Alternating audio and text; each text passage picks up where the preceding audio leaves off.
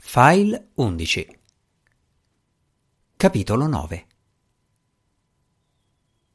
Sul ponte dell'Oregon, nei pressi della sovrastruttura, Mark Murphy passeggiava impaziente avanti e indietro, in attesa dell'arrivo del drone che trasportava l'unità flash drive.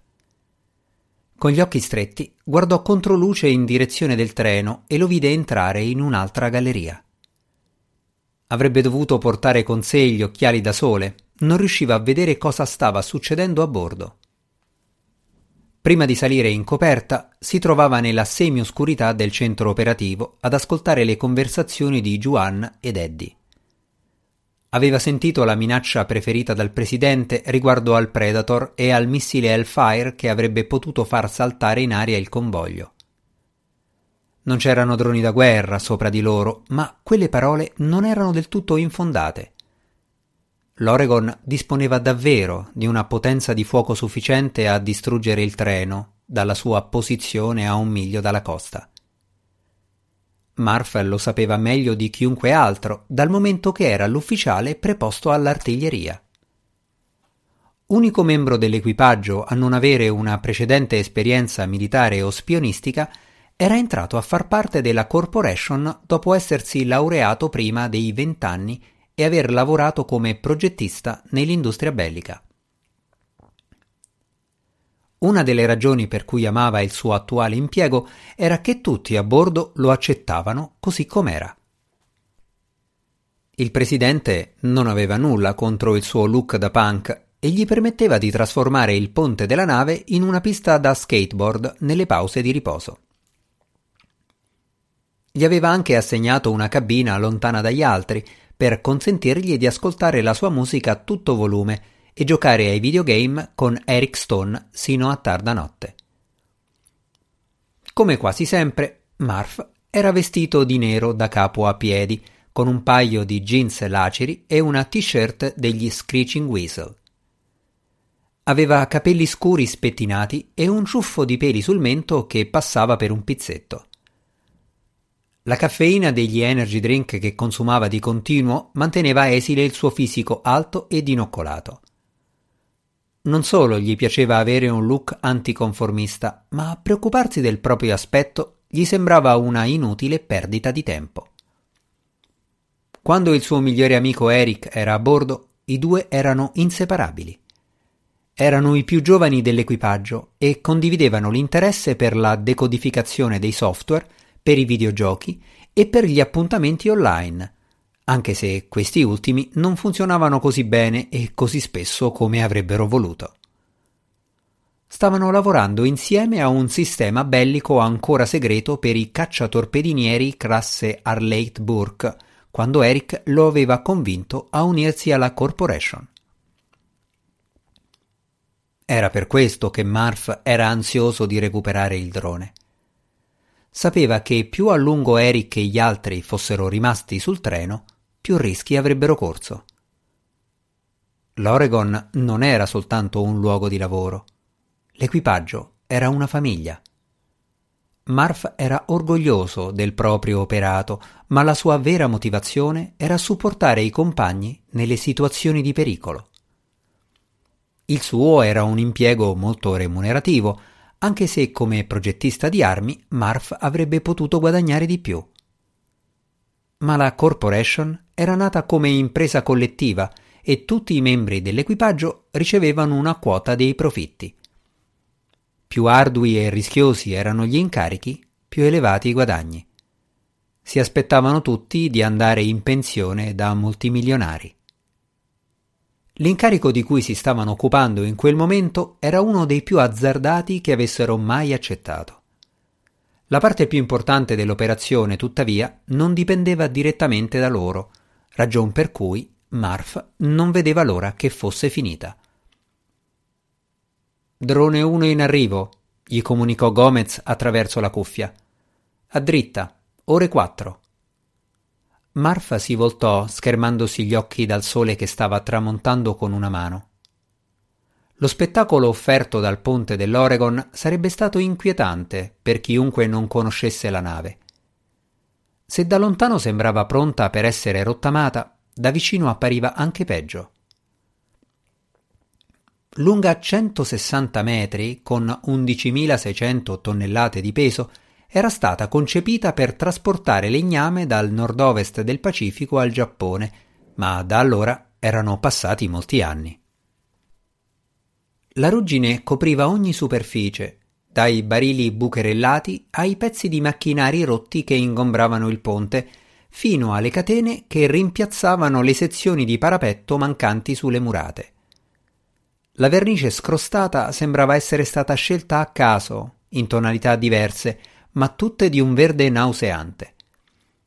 I cavi delle cinque gru della nave, ormai sbriciolati, parevano sul punto di spezzarsi sotto il loro stesso peso. Dalla prua affilata alla graziata poppa a coppa di champagne, sullo scafo erano saldate lastre di acciaio, come a nascondere crepe che minacciavano di spezzare la nave in due. La sovrastruttura bianco sporco separava le cinque stive, tre a prua e due a poppa. Il ponte si vedeva a stento dalle vetrate coperte di muffa, una delle quali era rimpiazzata da una tavola di compensato. Dalla sommità spuntavano alcune antenne storte, tenute insieme dal nastro adesivo. Marfa era così abituato all'aspetto pericolante della nave che nemmeno ci faceva più caso. La sua attenzione era rivolta solo al piccolo quadrirotore in rapido avvicinamento. Il drone atterrò sopra un barile e le eliche si fermarono. Lui lo raccolse e si precipitò al portello più vicino. Preso, annunciò mentre entrava. Ditegli che sto scendendo. Qua e là, sul linoleum sbucciato del corridoio interno, c'erano macchie di una sostanza marrone sconosciuta. Le pareti scrostate e incurvate sembravano sul punto di crollare. I pochi neon ancora funzionanti ronzavano e lampeggiavano. Un bagno incrostato di sporcizia emanava un fetore così intenso che se qualche ispettore di una capitaneria di porto fosse salito a bordo si sarebbe dato alla fuga disgustato. Marfa aprì la porta di uno sgabuzzino ingombro di spazzoloni e detersivi mai usati, si diresse al lavandino sporco e aprì i rubinetti dell'acqua calda e fredda in un ordine preciso, come se si trattasse della combinazione di una cassaforte. Udì uno scatto familiare e vide la parete di fondo scivolare silenziosa di lato. La superò di corsa e premette un pulsante dall'altra parte per richiuderla. Era come passare dalle fogne a un albergo di lusso. La puzza era svanita all'istante. Alle pareti rivestite di pannelli di mogano erano appesi quadri di Monet e Renoir. I faretti incassati nel soffitto proiettavano una luce calda sui dipinti. La moquette morbida attutiva i passi veloci di Marf. Decadenza e sporcizia rientravano solo in un'elaborata messa in scena. L'Oregon, che da fuori passava per un mercantile, dentro era stata ristrutturata dalla chiglia in su in una base navale di Vladivostok. Se ne era occupato un simpatico comandante, lautamente pagato, che aveva fatto credere ai suoi operai di lavorare all'ultima arma segreta della marina russa. L'aspetto della nave doveva essere ripugnante in modo da farla passare inosservata e non destare sospetti. All'interno era stata progettata per la sua vera missione di nave spia e per la comodità dell'equipaggio. Ogni cabina era arredata secondo le specifiche del singolo occupante.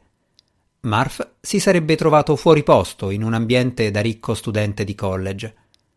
A parte un letto e un'ampia scrivania con poltroncina ergonomica, gli unici lussi erano un divano in pelle e un enorme schermo TV collegato alle console più moderne. Quando non era nel suo alloggio, Marfa dedicava molto del suo tempo al vasto assortimento di armi nascoste dell'Oregon. Le lastre d'acciaio sul lato dello scafo potevano aprirsi, rivelando mitragliatrici Gatling calibro 20, modellate su quelle che le portaerei usavano per la difesa antimissile. A prua si sollevavano sportelli che nascondevano piccoli cannoni da 120 mm, analoghi a quelli montati sui carri armati Abrams. un Metal Storm da cento canne poteva alzarsi a poppa, sparando proiettili di tungsteno al ritmo di un milione di colpi al minuto. Sei dei barili bucherellati sul ponte celavano mitragliatrici calibro 30 telecomandate dal centro operativo, pronte a uscire in caso di arrembaggio. Un impianto video a circuito chiuso permetteva di tenere sotto controllo ogni angolo della nave e tutto ciò che la circondava fino all'orizzonte.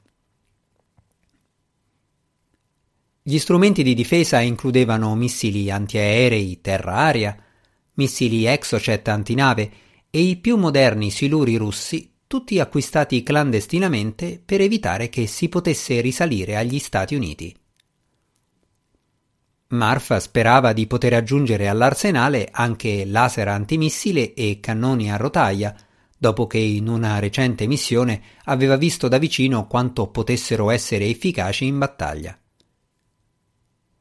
Vi era poi il Magic Shop, in cui erano a disposizione vestiti di ogni genere, attrezzature varie e un reparto trucco che non aveva nulla da invidiare a uno studio cinematografico.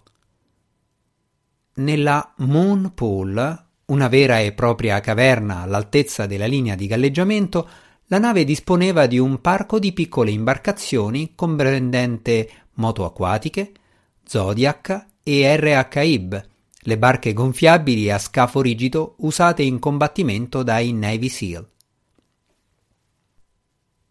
Il livello dell'acqua nella vasca era pari a quello del mare, consentendo di aprire i massicci portelloni sulla chiglia e farne uscire una squadra di sommozzatori e i due mini sommergibili. Dalle cinque stive dell'Oregon, due di quelle a prua erano state modificate per alloggiare l'equipaggio, mentre una a poppa fungeva da hangar per l'elicottero MD-520N, che alzandosi su un'apposita piattaforma poteva decollare dal ponte. Tutte e tre le stive erano mimetizzate da casse e container finti per far credere che fossero a pieno carico. Le altre, servite dalle due gru ancora funzionanti in coperta, spesso trasportavano davvero della merce per trarre in inganno eventuali ispezioni.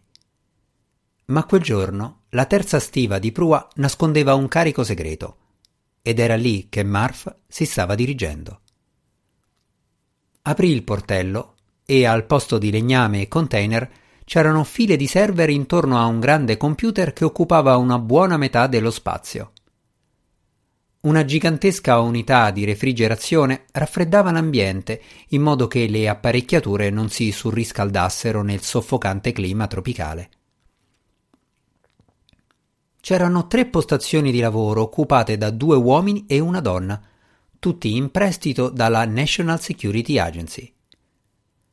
Quando i draghi fantasma avevano messo la chiavetta in vendita, Langstrom Overholt IV aveva visto un'opportunità probabilmente irripetibile e si era rivolto alla Corporation.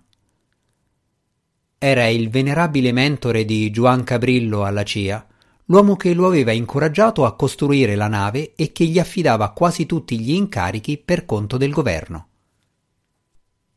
Overholt sapeva che l'Oregon si trovava nel sud-est asiatico, a caccia dei pirati che bersagliavano le navi da container americane. Si era subito accordato con il direttore dell'NSA per ottenere l'attrezzatura necessaria per una missione speciale. L'ultimo modello di supercomputer crittografico di Fort Meade, uno dei pochi al mondo in grado di decifrare il codice cinese, era stato caricato su un jet Galaxy C5 e trasportato a Guam, dove era stato trasferito a bordo della nave. Non solo l'Oregon aveva lo spazio per contenerlo, ma grazie al suo motore rivoluzionario poteva soddisfare le elevate esigenze di energia del supercomputer. Al posto dei diesel originali, la nave disponeva di macchine magneto-idrodinamiche con raffreddamento a elio liquido che strappavano gli elettroni liberi al mare.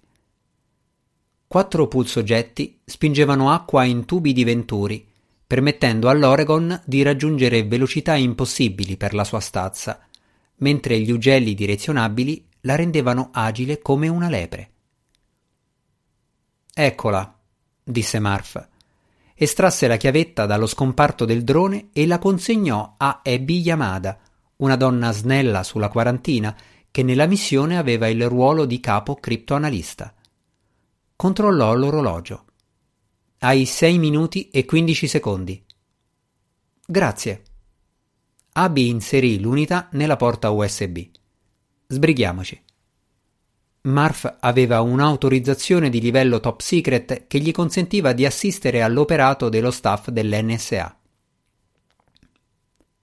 Dato che la lingua universale dei codici era l'inglese, riusciva a capire buona parte della procedura. Guardava incuriosito il loro tentativo di penetrare nell'unità di memoria senza danneggiarne il contenuto, anche se avrebbe preferito occuparsene di persona. A bordo della sua nave non era abituato al ruolo di semplice osservatore. Abbiamo un problema serio, disse dopo un minuto uno degli uomini dell'NSA. Cioè? chiese Abby senza smettere di digitare sulla tastiera. Mentre entravo nel codice, devo avere attivato un timer.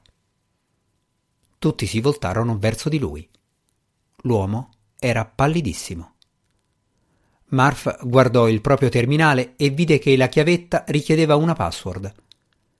Se entro tre minuti non fosse stata inserita quella corretta, i file si sarebbero cancellati e l'intera missione sarebbe stata inutile.